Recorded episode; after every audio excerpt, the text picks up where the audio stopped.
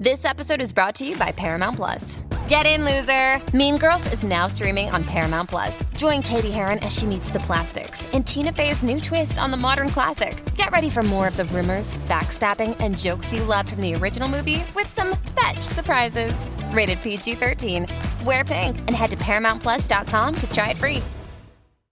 It gets very like stoner logic if you think about it too hard, actually.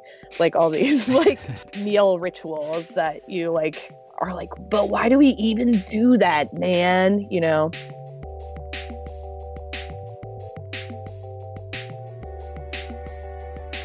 Welcome to Writers Who Don't Write. I'm Jeff. And I'm Kyle. This is Writers Who Don't Write. Welcome to Writers Who Don't Write. And I know it's rough to lead off with this, but I want to bring you guys up to speed as quickly as possible. We've been thinking about a name change. Kyle has been thinking about a name change, and then somebody mentioned it to me, so I started recently thinking about a name change. Well, no, listen. There's there's a point where you're writing and you're getting feedback on stuff, and your tendency is to ignore everything that someone says that's negative about the thing because you know you're Shakespeare. You're the best that's ever been. But there starts you're not, to you're not Shakespeare, man.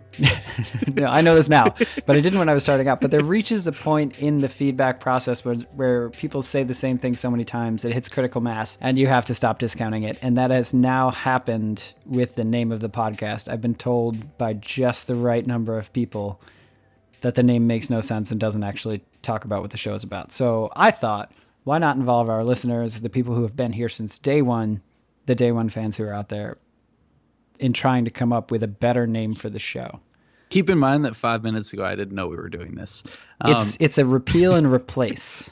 It's not a repeal without any sort of uh, solution, as is popular these days. We're looking for a replacement. So if you've got ideas, we want you to email us. Yeah, and it's www.podcast at gmail.com. Uh, I'm actually super excited. Even if you don't have a name change idea, email us anyway. You know, send it to www.podcast.com at gmail.com. Uh, we really just want to hear from you guys. Um, but moving on to today's show, who do we got on the show today, Jeff? Well, before we do that, I just want to remind everybody, if you didn't listen to the last episode with Phil Clay, that we are now a bi-weekly show. Uh, but this week we have Margaret Eby on the show. And Margaret Eby is near and dear to my heart because she currently writes for a website called Extra Crispy, which, if you didn't know, is focused on breakfast and the strange culture that we really don't talk about and often don't think about because it's so ingrained in our daily lives. Yeah, it's super weird. Uh, when she first told us that that was kind of the theme of, of Extra Crispy, I was I was taken aback. Um, and then she got into it, and you heard like a very small snippet of that. Like we we've talked about breakfast for 20 minutes. Um, I promise you that it will change the way that you think of, of both this website and the meal that breaks your fast. Uh, but rather than go on and on about it, we're going to let Margaret tell you what it's all about. But before we get there, I want to tell you about uh, our sponsor this week, My Lit Box, which you can find at www.mylitbox.com. M Y L I T B O X. Uh, My Litbox is a monthly book subscription box that celebrates diversity in literature. Each month, you'll receive a box containing a newly released novel as well as one or two quality book related items to make your reading experience all the more enjoyable. And the good news is that you're a fan of this podcast. You can get 10% off your first box by using the code WWDW upon checkout. Uh, you can find out more about the service at mylitbox.com. Let's get to the show. Doot, doot, doot, doot, doot. I'm definitely leaving that in.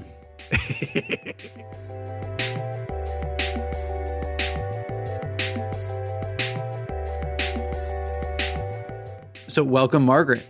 Hi. Hey.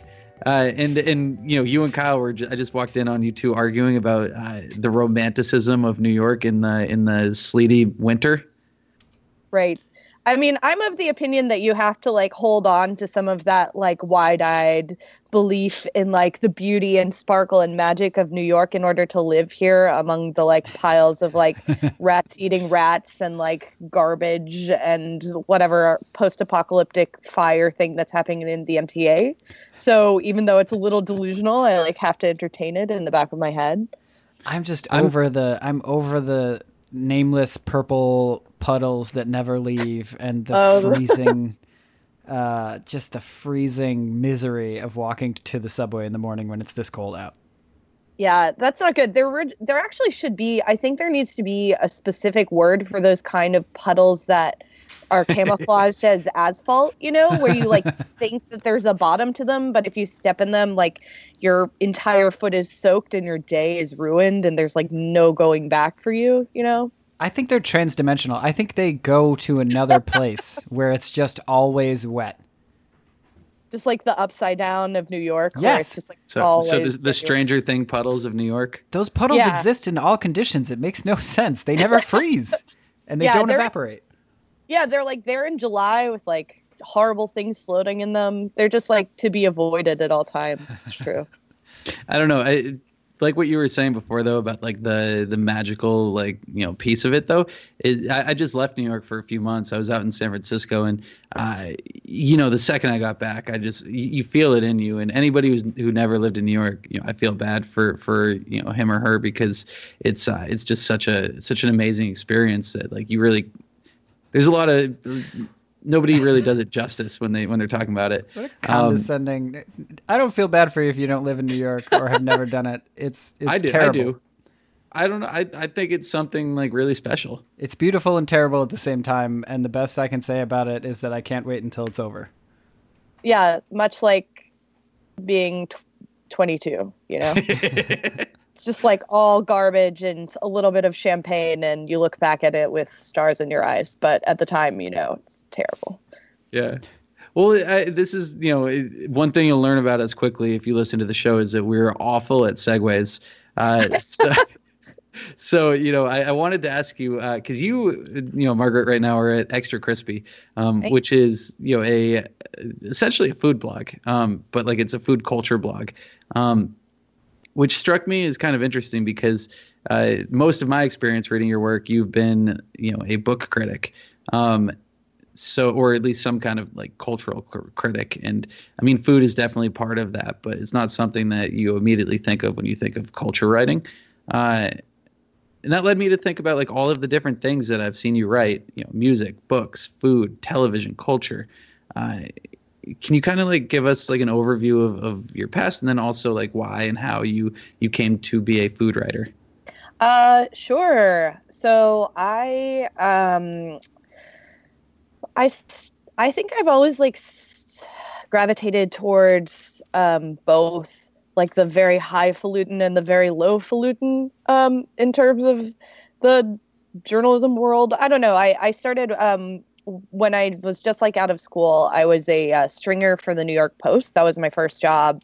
Um, and I was actually like a copy kid, part of their like copy pool, which is this incredibly anachronistic job in which a editor yells copy at you and hands copies of things, and you pass out the proofs to the editors every night, and you basically wait for them to have like a quadruple homicide and be short staffed and send you out reporting.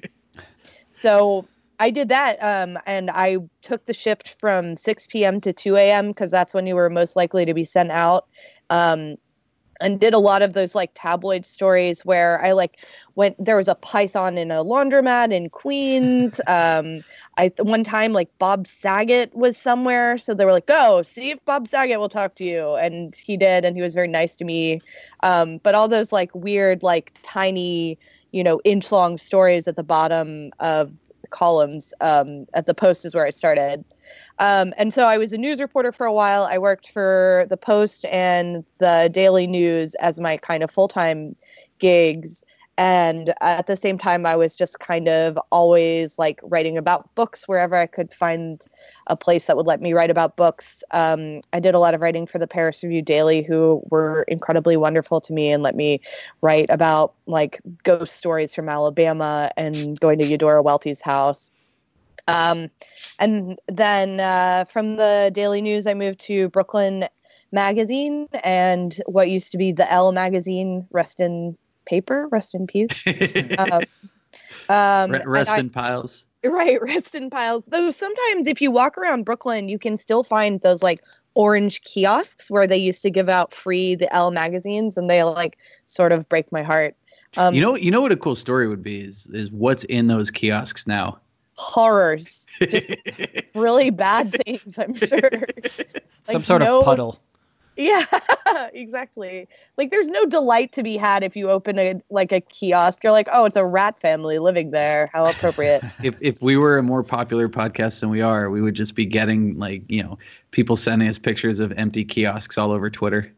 Man, I, there's something about a haunted kiosk though. Someone should do a roundup. I don't know. Well, I think that someone is you. Yeah, probably it's me. Uh, Uh, I mean, maybe maybe one of us, but uh, I mean, you're clearly the better writer in the in the group. So- well, I I know where the kiosks are more to um right. Yeah i so i worked there as an associate editor doing culture stuff doing weird brooklyn stories. Um they were they were like very good about just kind of uh letting me like write about i don't know elvis impersonators and like whatever odd things were happening around brooklyn um that day. And i also got to write a lot about books there. Um at the daily news i had like uh taken over the reins of their like book blog um, as an editor, kind of as a side gig while I was a reporter, which was an insane thing to do because it like didn't pay me any extra money and did add like like another half to my workload, but it was really great and I got to like work with a lot of people and you know avalanches of books to read and write about all the time. Um, so that was great. And I continued that a little bit at Brooklyn. Um, and then I left I'm sorry, I have so many jobs, so many jobs, y'all. um, um, from Brooklyn, I went to Hello Giggles as a features editor, and then I landed at Extra Crispy, um, basically because uh, Hello Giggles got sold to Time Inc. And the bosses that I loved um, were they left, and I was sort of poking around Time Inc. And they had this like opportunity for for a culture editor at a new breakfast website which at first i was like that is impossibly niche there's no way anyone will do that like that's definitely not something i want to do and the more i thought about it i was like no like breakfast is really a weird meal like it's a weird meal that no one talks about how intimate it is and how like unfriendly a breakfast can be and like how many weird proclivities there are around breakfast um and i so i i like uh, t- talked to the editorial director of this wing of Time Inc., um, who is her name is Meredith Turits, and she used to be the books editor at Bustle, and she's wonderful. Um, and I talked to her about the position, and the more I talked to her, the more I realized that I could like turn this into this um, cool spot on the internet where food and culture writing kind of came together in a way that I hadn't seen them, but I really wanted to see them because I, I, you have this sense in food writing that it's it's like very rarefied, like it's all Saveur and and Food and Wine. They do excellent things, but I always found them like extremely intimidating. Like I was never they were aspirational kind of glossy media. It wasn't ever talking about the way people actually interact and eat and like the weird social conundrums and cultural you- things. Can you give Mhm. us a couple examples of what you're talking about? Because that's fascinating to me, and I, and you're right. I up until this moment have never thought about it that way. Sure. I mean, some of the pieces that I'm like proudest of publishing and editing up on um, Extra Crispy, I think, are good examples of that. Um, we had the writer John Birdsall, who is in, just brilliant, um, did a piece for us on an orange juice ban um, of the uh, basically the queer population of Florida. Um, and then subsequently, like um, across the United States, banned orange juice after the homophobic comments of the Tropicana spokesman, Anita Bryant. And so, orange juice, right? It's like a component of the breakfast table. And so, the element, you know, the angle there isn't direct, like 10 ways to make French toast, but it completely fit into this ethos of like the way that we talk about food and the way that like you know food and drinks like inform a cultural conversation in ways that you aren't necessarily explicitly aware of. Um i just had the um, miranda popkey who did like an incredible job uh did a piece about why we care so much about starbucks cups. Um because people flip out about Starbucks cups, right? Every time the Yeah. design gets changed. Um, you know, there was that whole protest where everyone was like, write Trump on my cup. Um, or, you know, even during during like Ferguson, um, there was that whole like initiative Starbucks had where they were like, our baristas will talk to you about race. And it's like, why are we making baristas who are already extremely busy dealing with like, you know, why are they the people responsible for ushering us through this like this incredibly thorny conversation? Um, and she did a really good job uh, just kind of untangling the way that Starbucks cups can never really have one message because they mean something to so many different people. Like they either mean like you're very like you know snobby or highfalutin maybe or like maybe someone else uses a starbucks cup and they're like oh that person is like super basic and they love mocha frappuccinos. And the lens of your context informs how you see that message. So there's no way for there to be like a uniform message of these cups. And nonetheless they're this new canvas that people are using for political means. Um, so there's just a couple examples. But i think um, it really afforded me an opportunity to take the idea of food and like and like rather than focusing super inwards um, because i don't know i never went to culinary school. I don't i know nothing about like the innards of how to like construct a recipe. Our incredibly excellent um, food editor kat kinsman often like i'll be like hey can you make like jello out of I don't know Red Bull, and she's like, not only can you, I have, and here's a recipe. You know? um, Well, it's it's interesting that you, you mentioned that because uh, when I was looking at Extra Crispy, which you know I had heard like rumblings of and, and seen you know on Twitter or something prior to you know this interview, but I really didn't do any like really deep reading or, or uh, research until you know I knew that you were coming on the show. Um, but it strikes me that it's interesting that Time Inc. is is releasing this website now after you know the ridiculous success that everybody saw from you know for example the Tasty uh, vertical on BuzzFeed. sure. Um, and you know, there's a few other examples of of like these food blogs that are just remarkably successful.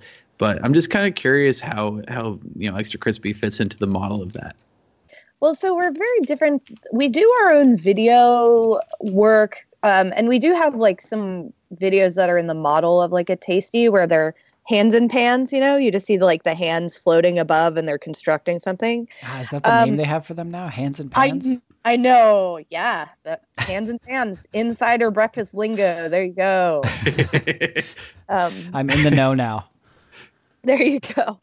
Um, I think so. Time Inc., I know, is like looking was looking when they launched Extra Crispy to kind of become more like have their own native digital brands as opposed to like, you know, having People magazine and like Time, these like big storied um, legacy magazines. They also want to have like sort of like scrappier uh, websites. So Extra Crispy was sort of like it's sort of like having a startup, but within the structure of a giant media company. So we have like a lot of the agility and um, and like ability to experiment that you would for a much smaller company, but you have like the structural support of Time Inc., which is nice because it means like you don't have to worry where money is coming from or like where funding is. Yeah. Um, in terms of like the landscape, I don't know. I mean, I say this with like deep affection because I really like everyone I work with. I think we're like all weirdos. Like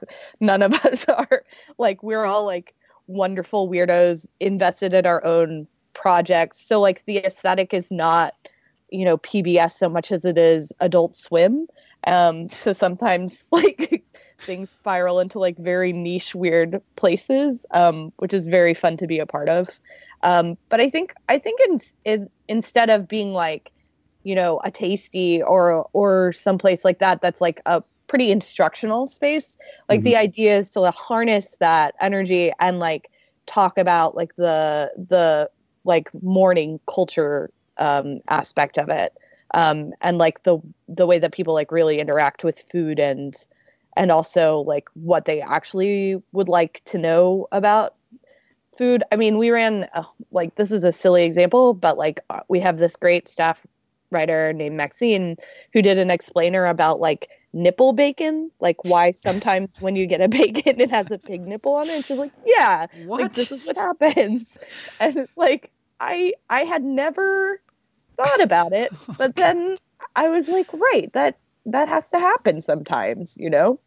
Um, Yeah, there's there's something special listening to a reporter talk about their own outlet, uh, you know, with their own insider knowledge. Something you don't really, you know, pick up otherwise. Um, also, like hearing the way that you describe hearing the way that you describe some of the social mores around breakfast, I mean, you just you've sparked some thoughts I've never had before about how weird a concept breakfast is in general. Oh, it's so weird, right? Like it seemed it's really arbitrary, actually. Um, like it means like to break your fast, right? Yeah. So so it doesn't have to be in the morning or like have these and also having like specific foods about breakfast is a really Western American thing. Like that's not true for all these different um we had like an essay who wrote a a person who wrote an essay about she grew up and she's from Korea and they would have like leftover dinner food for breakfast. And it was of course a point of contention because when you're a little kid you're just like no give me the weird sugary waffle thing. And they're like why? This is dumb. Like you don't need to be eating dessert for your morning meal. But yeah like breakfast is an odd concept. It's like it gets very like stoner logic if you think about it too hard actually. Like all these like like meal rituals that you like are like but why do we even do that man? You know? Right. It's like I'd like, to start my day off in a healthy way, so give me the cakes covered in sugar. yeah yeah. What? Who decided that that was a good idea? Or like cereal is really weird if you think about it too long. Like why do we want like dehydrated flake things? But we're like no it's fine because now they're in milk. And is that a kind of soup? Like it could be a kind of soup you know Ooh, How about that- some iron shavings on top of that, you know, for for health? What, what's the uh, what's the cold cold tomato soup? Gazpacho. Um, Yes. Gazpacho. Yeah, it's kind of like that, just without the tomato soup. But um, Yeah. well, so okay, so we we see, you know, if you go to your Twitter feed, like you're doing a lot of ridiculous things that look like a lot of fun. like you Yeah. you guys went and like searched for like a dumpster with like you know old fortune cookies that nobody used. Um, That was a personal project. That was not. oh. was it? Okay, I thought that I thought that was for an article. Oh Oh. wow! I should actually write an article. No, that was actually just like a personal quest I had in downtown Los Angeles because I saw like a weird thing on the internet about it, and then a friend, a group of my friends, like directed me to the dumption, the dumpster of uh, rejected fortune cookies in downtown LA, where you can go. That, that needs to be something you write about. Uh, but I mean, I, I guess my question is like, how are you able to balance like the kind of research that you have to do and you know actually writing these things, um, these articles? Because I mean, you already have explained so many like weird like things that you you need to like if you're gonna write about nipple bacon, you have to go and find nipple bacon. Yeah, it's true. Um, I mean, luckily for me, you know, I'm I am function as an editor in like a sort of true way, um, in the way that like every place the word editor could mean either someone who chases down contracts or someone who just like pumps out 10 articles a day. Like i i really do get to like commission things and edit them. So a lot of the times it's like extremely fun to just be like i have this weird idea and i know a writer who i can like have chase down this like weird thing and see if it's good and then they can write about it. Um so a lot of it is delegating which is the boring true thing. But sometimes there are things that i like i have a personal passion project. This is sort of a spoiler but not really um about uh, a friend of mine is getting married but she doesn't like cake. So she's like why can't we just have a giant bagel as a cake? And i was like yes why can't you so i've been working on It's a shame trying- I can't propose to her. she is the best. Um, but uh, but like so, I've been working with like a person who knows how to make bagels to see like if we can make like a really large bagel with like smaller concentric bagels like in as like a tier and then like frost it with cream cheese. Will that Um, bagel still be good for like the one and five year anniversary though? Uh, will it even be good the first time? I don't know. How Like, long will it- that cream cheese hold out? Yeah, I don't know if it would be extremely gross, but like super impressive looking. Um, I don't know, but but it's like always just like a balance of like trying to you know like because I have to a lot like time for actual responsibilities like editing and writing versus maybe sometimes I get to like take a couple hours and I'm like, okay, here's the thing, we're gonna put everything bagel seasoning on absolutely everything around us and see it if like it still tastes good. Um, which it does. Like it absolutely does. I highly recommend it. then you just have to walk around with toothpicks for the rest of your life. Yeah, um, that's the drawback of it. It's worth it. It's like Yeah. such a yeah. Oh, everything bagel seasoning tastes great on everything. I don't know why no one has like you. It should be like just an at-home spice. Do you is my think- opinion. So I know. Do you think it's called everything because it tastes good on everything, or because it's made of everything? See, before I had tried this, I would have said the latter, but now I think it's the former. Like it Did- tastes good on everything. Did they just know? They just Is it- do. This There is, is a- the stoner log- logic that you were talking about. Yeah, it is. Well, there is actually a connecting thread uh, in the discussion we were just having. I wanted to talk a little bit about how your voice has developed as you've moved from place to place. Because having read a little bit of South Toward Home, it's it, I feel like the voice difference is distinct between that and the things you write for Eater and even some of the criticism you've written on uh, earlier on in your career. So can you talk a little bit about the development of your voice and how you sort of switch gears from writing for a breakfast website versus writing about uh, your travels through the South, for instance? Sure. Um, I think um, I th- I think I've always been trying to do um, the way that I've structured my career, perhaps like foolishly, is that I've always been working on something longer and slower beneath the surface while like paying my bills, doing something very quick, like writing for the internet, writing for a tabloid, like being invested in like doing you know the kind of things where like you send in your assignment and like it will be published probably within that month versus the book which like took me about two years um or yeah i about it was like two and a half years from it being sold to it being published so it, the metabolism it, of it was much slower um I think often starting out, like when you're writing and you're pitching and you're writing for the internet, your voice is like writing for other. Like if you you have like a little bit of your inherent voice writing, I think no matter what you do, but like the outlet really determines what your voice is, right? So you Mhm. wouldn't write the same piece in the same style for the New York Times and Entertainment Weekly, or you know like if someone asks you to like recap a television show, that's different than, you know, them asking you to go report on like a city council meeting. Um, so I earl pretty early on, just out of necessity, just out of like hustling really hard to try and feed myself, I like had to be adept at like learning how to imitate these different house styles as best I could, or at least like fitting my voice into these like different containers.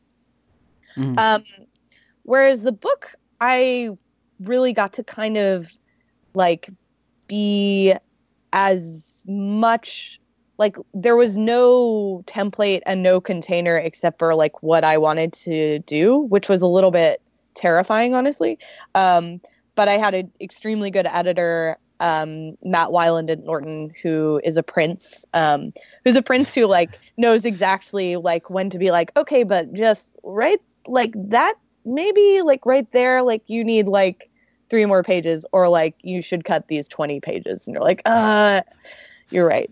Um, but I think it was helpful for me. It's it's helpful for me to always have something that's going on in the background that sort of anchors me that I can sort of sit down and write just like in the way that I would want to describe something to an old friend um, Mhm. or like a new friend I was sort of trying to impress, you know, um, versus like the day to day trying to like be, you know, the day when I was at the Daily News, a lot of the things I wrote were like, um, I would cover like award shows and stuff, and we would do a lot of like Kim Kardashian goes outside, which is all like, you know, useful in its own right, and it was incredibly useful to learn how to like work that quickly and sort of rephrase things as I went but it was also like such a relief to be able to go back to this project where I was like, no, no one like is going to see this for a while. So I can just sort of make this like shape it kind of on a slower level and not, and I think also crucially when you're writing for the internet, you're always shaped immediately by the feedback that you get, right? Mm. You put it on Twitter or you like get comments and like people will let you know right away if you like it or don't like it.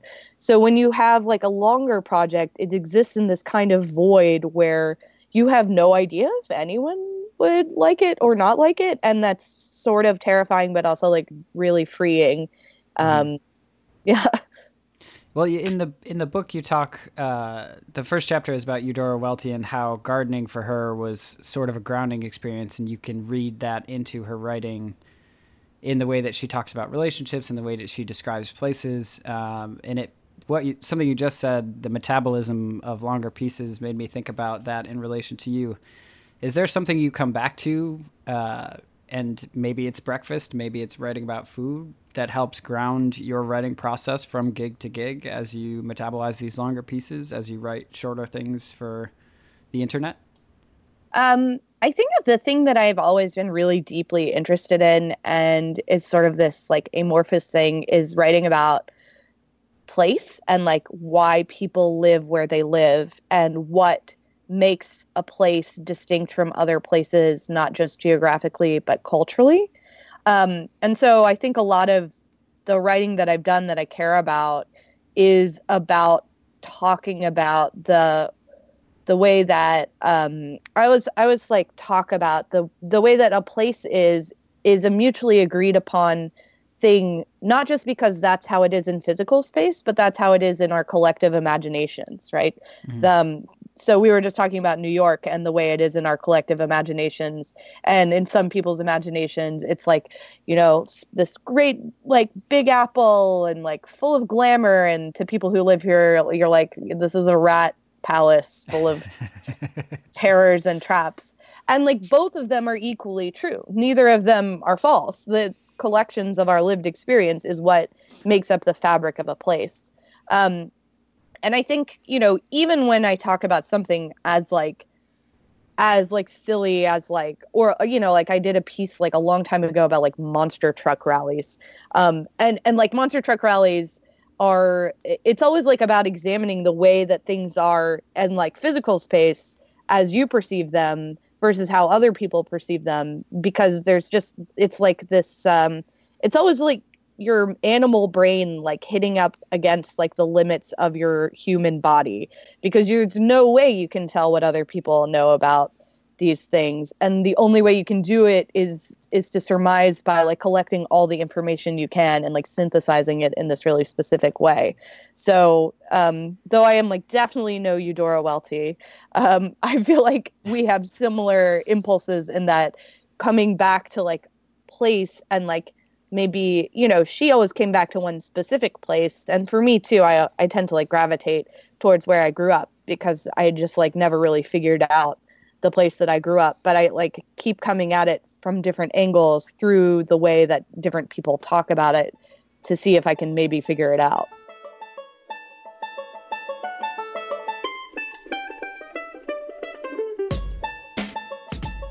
Sorry to interrupt this week's episode uh, with Margaret Eby. Her book, South Towards Home, is available wherever books are sold. Uh, we wanted to let you know about My Lit Box, which is a monthly book subscription box that celebrates diversity in literature by delivering a book written by an author of color to your house once a month. Uh, if you pay for the premium model, you get one or two quality book related items that show up along with the book. Uh, it's a really cool experience. These are books that you're going to be reading anyway, so you might as well just get them delivered once a month without you even paying attention. And the best news if you're a fan of this podcast, you can get 10% off your first box by using the code WWDW upon checkout. Find out more at mylitbox.com. Now let's get back to the show.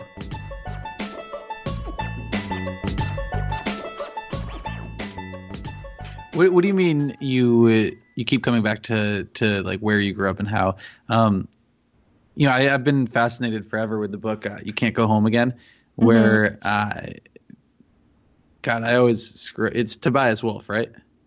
Uh, um, Thomas Wolfe. Thomas Wolfe. See that that's the mistake I always make. I always screw it up. Who's separate uh, from Tom Wolfe? Yes. Of of uh, White Suits fame. No, it's like a. well, I mean the the whole idea of the book, and I've I've talked about it on the podcast before, is that you know it's fiction, but this guy writes about you know the town he grew up in, and then he goes back and he's ostracized. Um, so that's not what you meant, is it?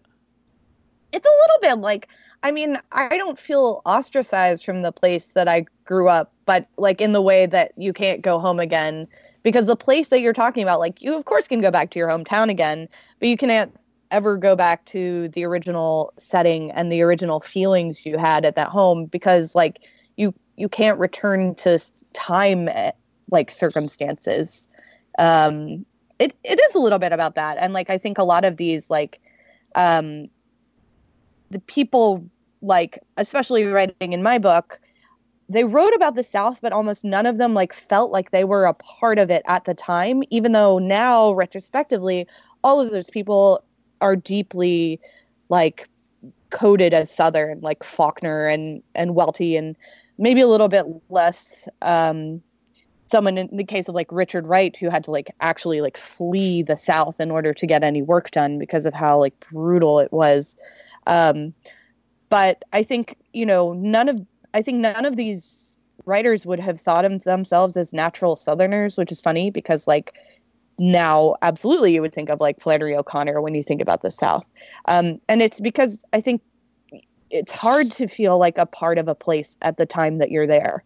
Um, and almost it's easier to write about a place when you're not living there um, or if you're apart from it or you think of yourself as an outsider to it in some way. Hmm. That's interesting. Um, because you you're in Brooklyn right now, right?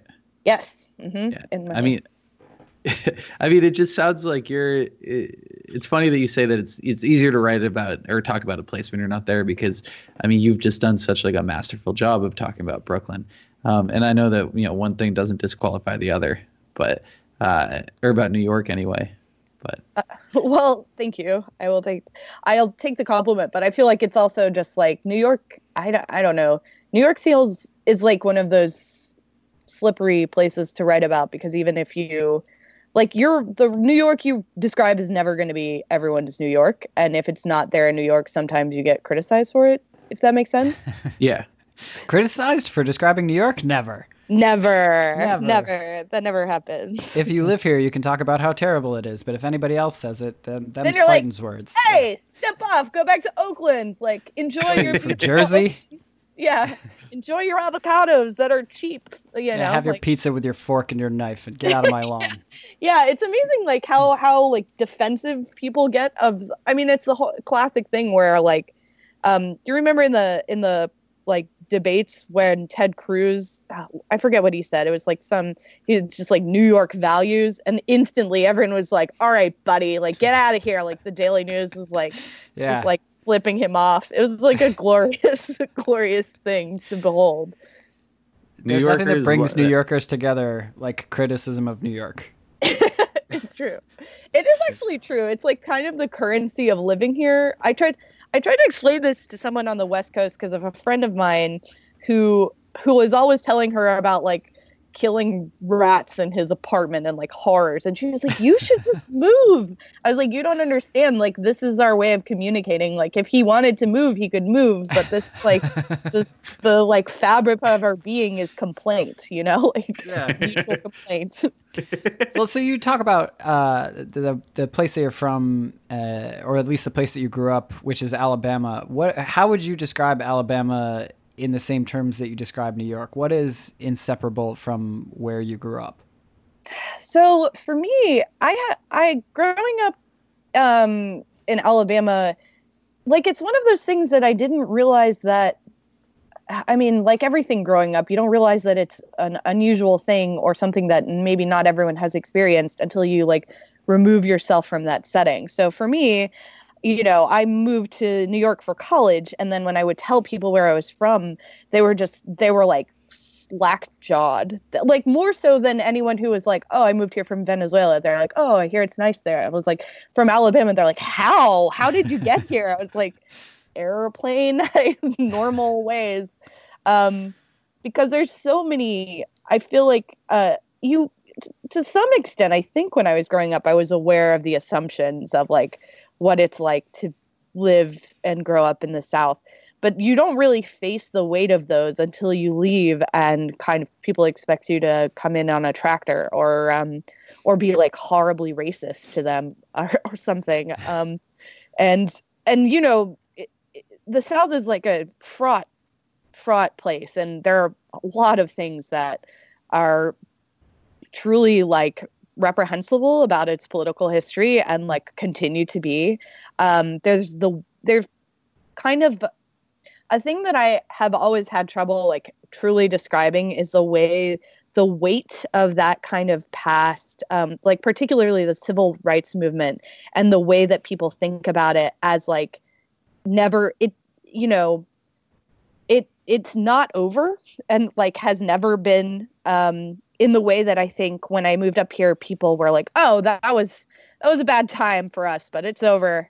Like in Birmingham, uh, growing up, like you knew people whose parents were part of the Children's March, right? Um, and probably you knew people whose parents were like part of, if not like exactly the Klan, certainly like something that like really vigorously opposed the civil rights movement. And both of those people, like everyone like still existed with all this mixing together um yeah. all the time and you and even like i grew up in alabama and neither of my parents are from alabama i remember just like time and again trying to come like to terms with this sort of like crushing guilt weight of history which is you know to some extent just like white guilt but to other extent you like really feel implicated in a way that maybe you would i mean and i don't know because i've only had the experience i did but like maybe if you were in boston even though boston also has like a fair amount of its own past to contend with maybe you wouldn't you wouldn't have had the same thing to deal with because for example you wouldn't pass the park every day where there were like fire hoses and police dogs mowing down like little black children. Um, it's it's like a different it's like a feeling um that's it's a it's a difficult one to like communicate because like you you want to be like yes bad things but also there are good things. Like people make good food. I don't know. People were nice to me. Well, we, we um, had we had a similar conversation with evan ratliff uh, of the long form podcast and Atavist where he basically said that like the rumors you know, at his Thanksgiving table were that he had like a grandfather who was in the KKK, uh, and he's from Georgia, I believe. Um. And I mean, it's it's he said it was just like part of the fabric of the life that he'd always grown up in, and uh, you know, it's it's the kind of thing where it's like you know his his family he always looked at as, as great people but you know you have to contend with the fact that like very recently like they may not have been um and it's just like kind of hard to justify like you know either side of that argument. Yeah. Um, so. Yeah, it's a difficult thing, and I think it's also um, to some ex- to some extent it, it's just like an easy thing, right? It's not easy, but it's like this a, not a new conundrum of like having to deal with the complications of humans who you know might be like extremely nice to you and like sit at the same dinner table with you but might ha- be part of some really outrageously like upsetting and like violent incidents um, in like the past for example or like just disagree with you totally politically or you know um, reconciling those things is um, I guess it's just like an ongoing process because it's easier just to be like the racists are over there. We don't have to worry about them. um, but obviously, current political events indicate that no such luck. They are everywhere.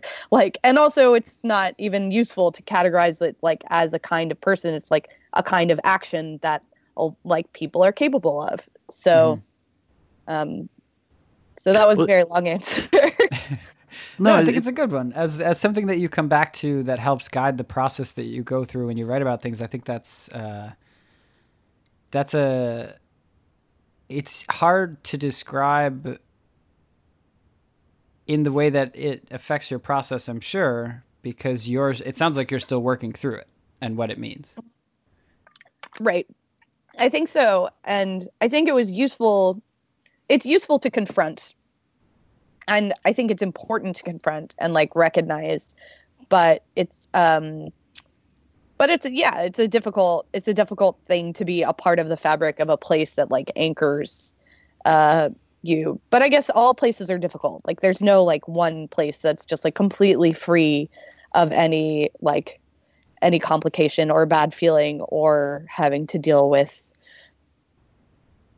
like complicated um, poisonous parts.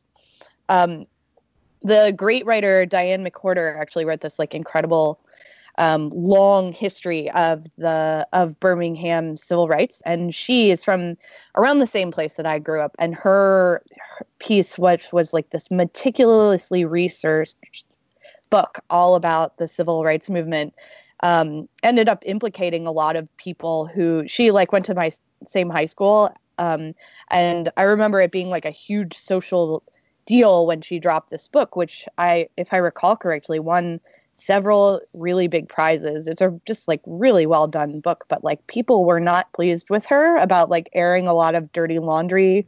Um, like specifically there were like some country club members who she had like she like tied to be like opposing the civil rights movement. Um and it it's like that that stuff is very near the surface still and i Mhm. think she she no longer she is working on another book but i believe she lives in boston now or or teaches at harvard but for i remember like when I heard about that, I was like, oh right, like this is this is what it will be like to like try and write about this place. Like it will it will like not always go very well if you want to like speak truthfully about it. Well, you, you, I mean, you mentioned that like it's nice to like confront some of these issues in your writing, and you actually just recently published a piece uh, called "Tacky" in Midnight Breakfast, which, I mean, you're you're in a different way. You were kind of confronting like some of the culture that you grew up in. Um, can you talk about it for a little bit? Sure. Uh, yeah, tacky. Um, so right, tacky was about this culture in a different way, and it was more of like the culture of the way that people and specifically women are supposed to present themselves. Um, like uh, there's and the ways in which there are rules of behavior that are like unwritten um, and basically like if you break like tacky is a word that is used to like police people who break those rules. So um you know like acting tacky or like acting ugly um could mean like you unwittingly like forgot to bring like the shrimp cocktail or something to the party and everyone was expecting you to bring the shrimp cocktail but like no one like actually explicitly told you to do that. So or it's you know when i'm talking about it a lot of it um is is about um like the way people dress um and specifically i am someone who likes things that are like flashy and loud and like generally like late elvis you know like like very very like bad taste. Like huge necklaces and huge earrings and like weird crowns and like feathers. Like i love new orleans. Like i love going i love very literal things. Like i have a skirt with like fried eggs printed on it. It's just like very on the nose for someone who works as like a breakfast website and i wear it all the time. Um and i think the the essay what i was trying to get at is the way that um we discourage certain modes of dress and certain behaviors especially um especially like for women who don't fit in one really specific model which is thin like white like blonde um willowy. I don't know. There's there's just like the, the type that's on every Neutrogena commercial, basically.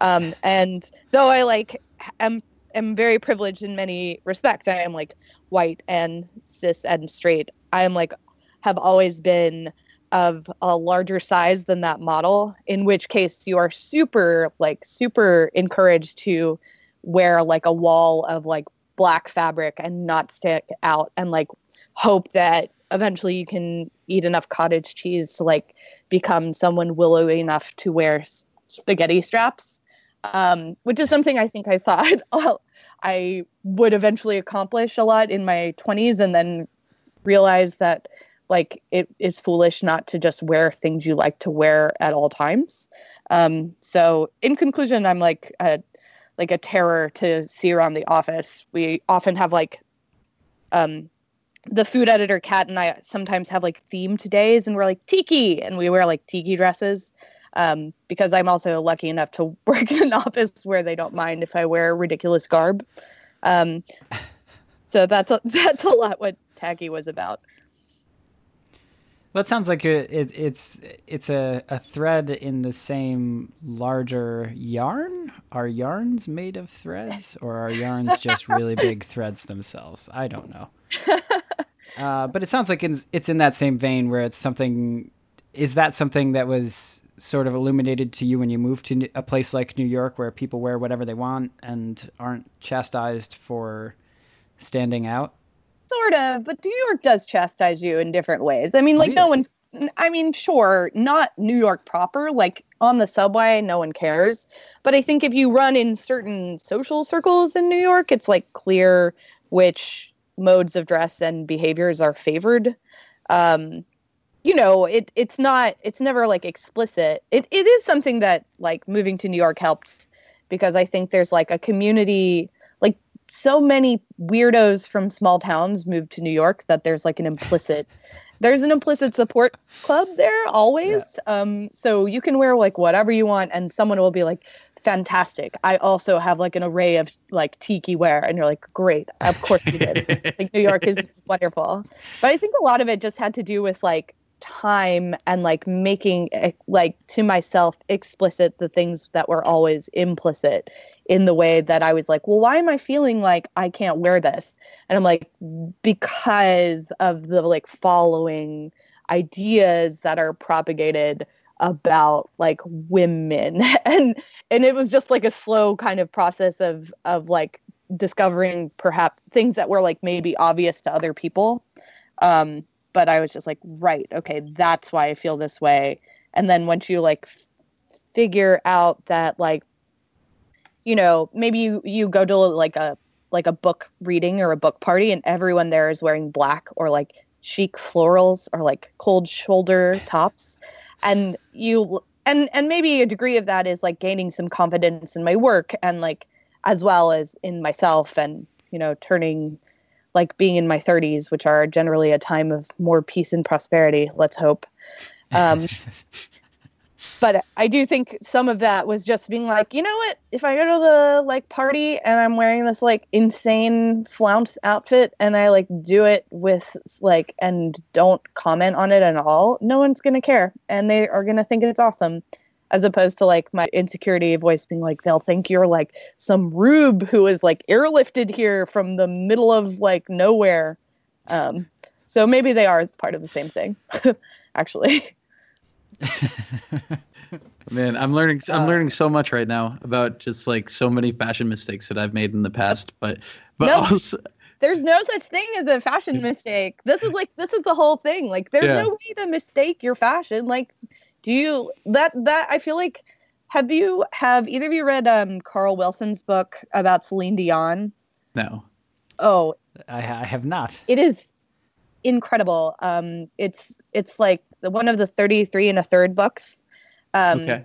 And the subtitle is like A Journey to the End of Taste. That's a great name. it's fantastic. And it's just about, it's like him setting out to discover why he hates Celine Dion. Um, he was just like, I just really don't like her. And it's actually just an exploration of taste and like what good and bad taste means. Um, but but right, like once you figure out that it's all completely subjective and meaningless, and no one can punish you for wearing all leopard print every day if you want, then like do the thing that makes you happy. I don't know. Yeah. Well, I mean, I I, I, I misspoke, but the, you know, kind of what I meant is just like uh, you can wear the same outfit, and you know, I'm from New Hampshire, so I can wear the same outfit in New York, and then the same thing in New Hampshire, and and you're right, you know, it will be suitable for one place and not the other. Um, and I mean, I do it anyway because I just don't care what people think, but but you know, I will get comments and you know, I'll get looks if I wear like something a little flashier in New Hampshire. You know, I'm expected to be like uh, you know, polo and Timberland and that kind of thing. Um, right and I mean, it, it, kind of like does strike a lot of the same chords uh, that you seemed to write about in in Tacky. Um, so, um, so thank you for writing that because it, it you know, it, it helped me put it into like a little bit of perspective. Yeah, um, I mean, I mean, I'm here to encourage. I'm here to enable everyone to like just just be their tackiest selves. It would be better if people could just like all wear like insane velour jumpsuits and like capes and whatever all or, day. What, I took it. What are those big blanket pajama things? Snuggies. Snuggies. Yeah. Oh, yeah, yes. for sure. Yeah. 100. I took it to mean I took it a little differently just because I feel like as as a fan of things that have been somewhat ostracized at different points and are now part of the greater popular culture like mm-hmm. Star Trek and Star Wars and video games and I've worn glasses forever and now they're cool. Who would have thought? Totally. Um I took it you know, and I don't know if you read it this way, to be uh, sort of an advocation, if that's even a word, for passion.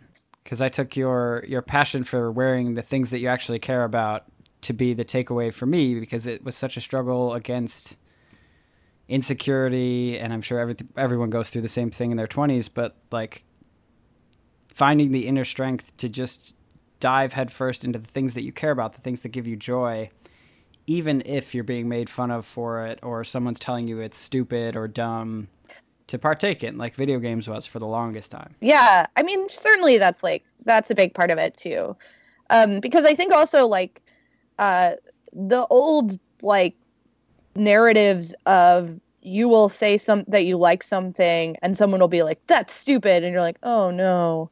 Like that that so rarely happens right? Like no one's gonna like be, very few people are just like well you liking this is dumb they'll they'll like code it in a different way. And you and therefore you like internalize it in a way that you wouldn't if someone was just like i think video games are dumb. And you're like well i think they're awesome and you're dumb and i'm leaving you know? Um i wasn't that kind of kid. I was they were like video games aren't cool. And i was like well i want to be cool. Yeah i don't know. It, i don't play any video games. No i don't like them anymore. Um no i think it, it is like about about like being authentic to yourself, whatever that means. But I think, you know, that's such that feels like such a trite I feel like I'm always discovering like these like very trite, like normal things. Like I discovered whole milk last year. Like I'm just like always Columbusing. Like like I hadn't ever, I never drank milk. I never had milk my whole life. I thought it was gross. And then I had an iced coffee and I like reached for the wrong milk and I was like, oh my God, this tastes wonderful. And my friend was like, did you just discover whole milk?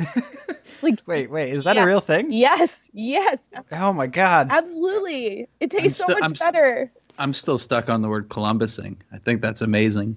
Oh, um, I didn't come up with that at all. no, I know. I love it. Uh, that's great. Well, I mean, I, I, I don't want to uh, jump on on like the the time train, but I do want to be respectful of your time. So, um, you know, this is typically the point in the show where we uh, kind of transition into you know the one story that our guest has always kind of struggled to tell. Um, you know, and longtime listeners of the show knows that or know that like this is oftentimes the most exciting piece of the whole show. So, um, No, I mean, in in it, no, like I just for, for for good reason. You know, yeah. it's. I don't know, man. I was I was willing to see where this whole whole milk thing is going. you don't want to hear about like how whole milk tastes, but no, I understand. Well, I'm I'm I'm I'm, I'm lactose I'm lactose intolerant, so I can't I, I can't do the milk uh, thing. Fair um, but uh, I mean that said, you did you did tell us a couple of the stories that you wanted to to speak on, and and you know, I'm pretty stoked about them. So, um, so I'll leave it to you. Um, okay, so right, I feel I Um, not sure how like to dramatically reveal, but I I do. there's a story. Um, it's like I, the kind of story that I like usually like drop like a line of at a cocktail party if I want to sound like super interesting. Um, but my my my mom um, is from Ireland. She grew up in Ireland um, with two sisters, and she would always like and um, whenever I would go over to visit my grandparents, I was I was like always I never really put it together, but then one day I like kind of realized that every entertainment piece of entertainment they had in their house was related to nuns. Um, like we would always watch Sister Act. We would watch The Sound of Music. We would watch like The Flying Nun. and my my grandparents were very religious, like which is not unusual um, for you know they're Irish Catholic. Um, and um, and it, I like remember hearing this in like some capacity and like finally getting my mom to tell me about it because my grandmother had had been a nun um, before she was my grandmother. Um, and the story was that she was there were like not that many options um, for women in Ireland um, in the 50s if I I you know if they didn't want to like directly get married so she was like in training basically to be a novice through her 20s and 30s and then she met my grandfather in her late 30s. Um, I believe, though, this like detail might not be totally correct because I need to like actually like do some digging in the family lore. But he, he was like in some way like she interacted with him in the convent. Like he wasn't a, a like religious in any. He wasn't like um, a clergyman, but his brother owned a farm or something and so my my grandmother like a nun ran away with my grandfather to England and got married and then they came they um, had my mom when she was 40 and then two kids after that um, and then moved back to the small town in Ireland that she had been a nun in to become to work as a nurse. Um, which was um, and and this and I guess the complications of the story and why it's like difficult to talk about is is the way that like the the Catholic Church had been so much a refuge for like the women of my family, even as it um, hurt them. Like I think very very clearly did. Um, case in point that like when they moved back and my my mom and her sisters went to the school that was run by the nuns that used to be the colleagues of my grandmother they were like extremely harsh to her and her sisters and they were they like basically punished them um and like i my mom would tell stories of like you know wrapping knuckles with rosary beads and the kind of like um corporal like punishments that were still um allowed at that time. And and i think um so so it's a story that i i know that i should talk about at some point because it's this like this very like deeply entrenched fa- family lore. And i think it really like changed the way like the relationship between the church and my family is one that's like very deep seated and maybe not that uncommon in Ireland. But I also like want to you know, one of the things I always wanted to write about and haven't like really found a way in yet is like the way that my grandmother must have been this like incredibly independent woman to like get out of the like you know she had my mom in 1954 so imagining doing that in 1954 Ireland and like leaving the like shelter of this institution and then coming back to like sort of face it every day um is something that I have been wanting to write about for a while. So, is there uh, like a specific reason why you haven't yet, or is it just kind of like you know it's in you, but you're not ready yet? Um, every time I try, it just like doesn't seem right. Um, yeah, I don't. It's it's it's it's a. It feels like very big thing, and it also I don't know. It, whenever you bring like religion into something, it gets really messy, all of, like very quickly, right? And in a weird way, that story is also about a place, and that place is like like 1950s athlone Ireland, which is like the depressing Joy Division part of Ireland. Um, and it feels like something that I haven't quite like got enough of a handle on um, to be able to tell it well enough. It's so funny to me that you say that that religion is the reason that uh, it, it would make things sticky because for me and for a lot of the experience of the writers that we've had on the show in the past it's usually family that gives that kind of pause. Uh yeah no it's both. I think they're yeah. it's implicit. Yeah.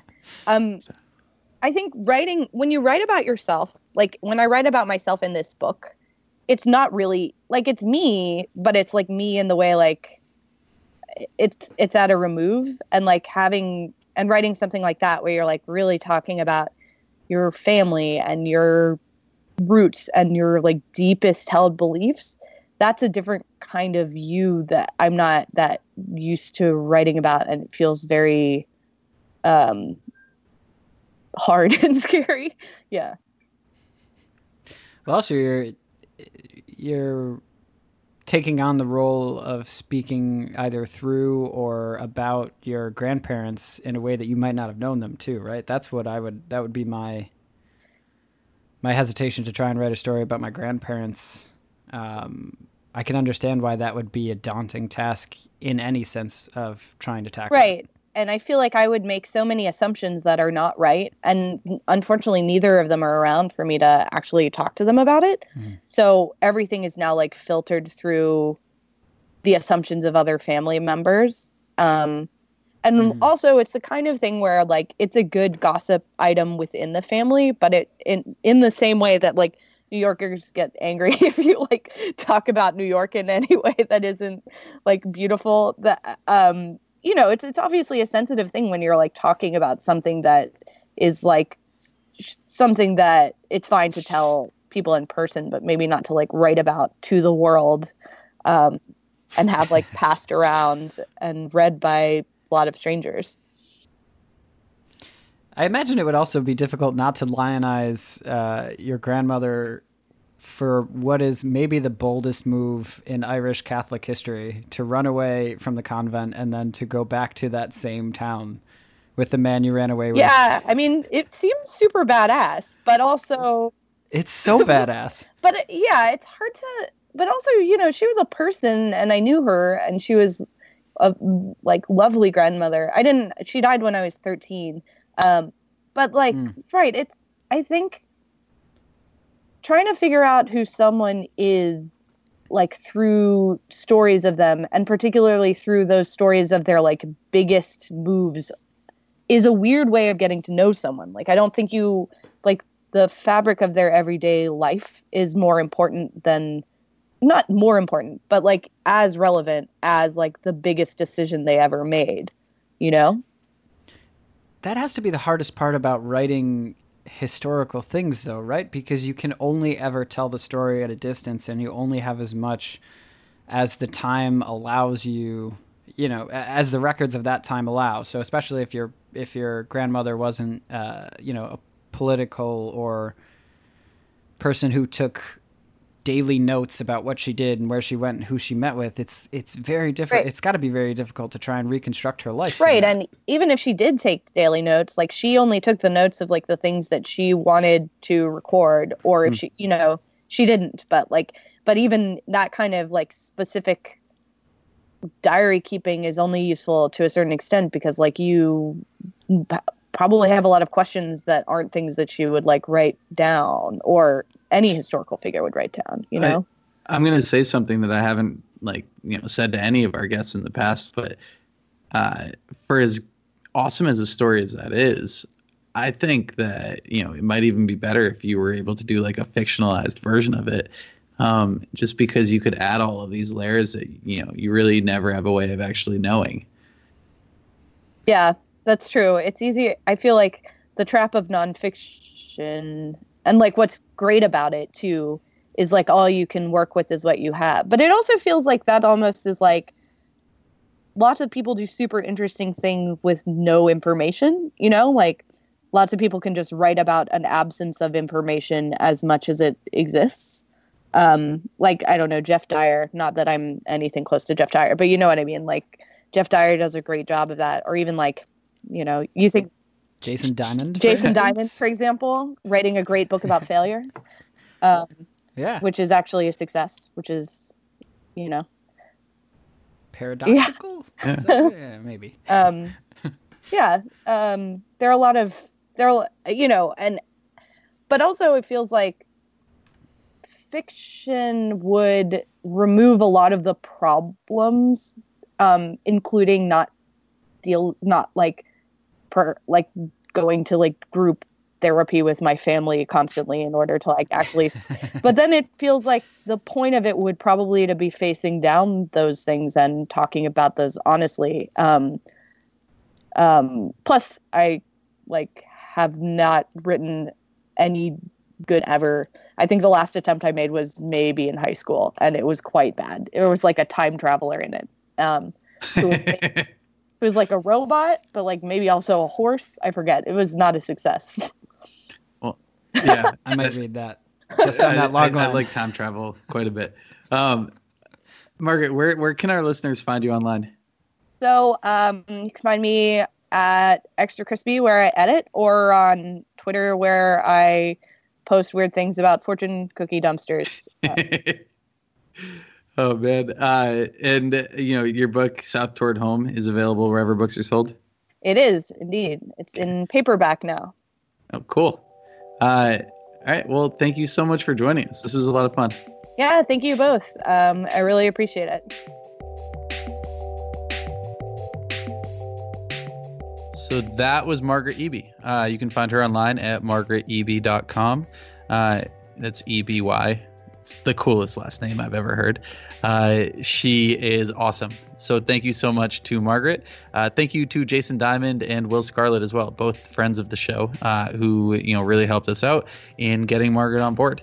Uh, I've been reading her for years, so it was really exciting to actually sit down and have a conversation with her. Um, you can find Writers Who Don't Write at www.podcast.com. Um, and this week, I want to let you know about our Instagram account, which is www.dwpod. Uh, you should check it out. We have book uh, announcements, cool book images, book recommendations, book deals, you know, book everything. Uh, every day we post at least one new picture. It's kind of a new thing that I started doing a few weeks ago because I got a new camera, um, and it is awesome. Uh, you should check out Jeff's hashtag game. It's on point. It is so good. Uh, but for real, we only have like 60 followers, and we could use your help. Um, but uh, again, you can find us at www.podcast.com. Uh, we want to thank My Lit Box this week for making this show possible. Don't forget 10% off your first box using www upon checkout. Uh, and I want to thank bensound.com, uh, a Creative Commons music outlet, uh, for providing the music um, for My Lit Box in the middle of the show. Uh, he has a ton of other great stuff, uh, great songs on his website that you should check out. Um, I also want to thank Ryan Dan of Holland Patent Public Library, who's been a show, a friend of the show from day one. Uh, he did the music at the top and the bottom of the show, uh, and every other show as well. And you can find his SoundCloud page at HP Public Library. Uh, he has an awesome CD, and he's working on a new one right now. Uh, so you guys should all you know, definitely have at it. Uh, and see you in two weeks.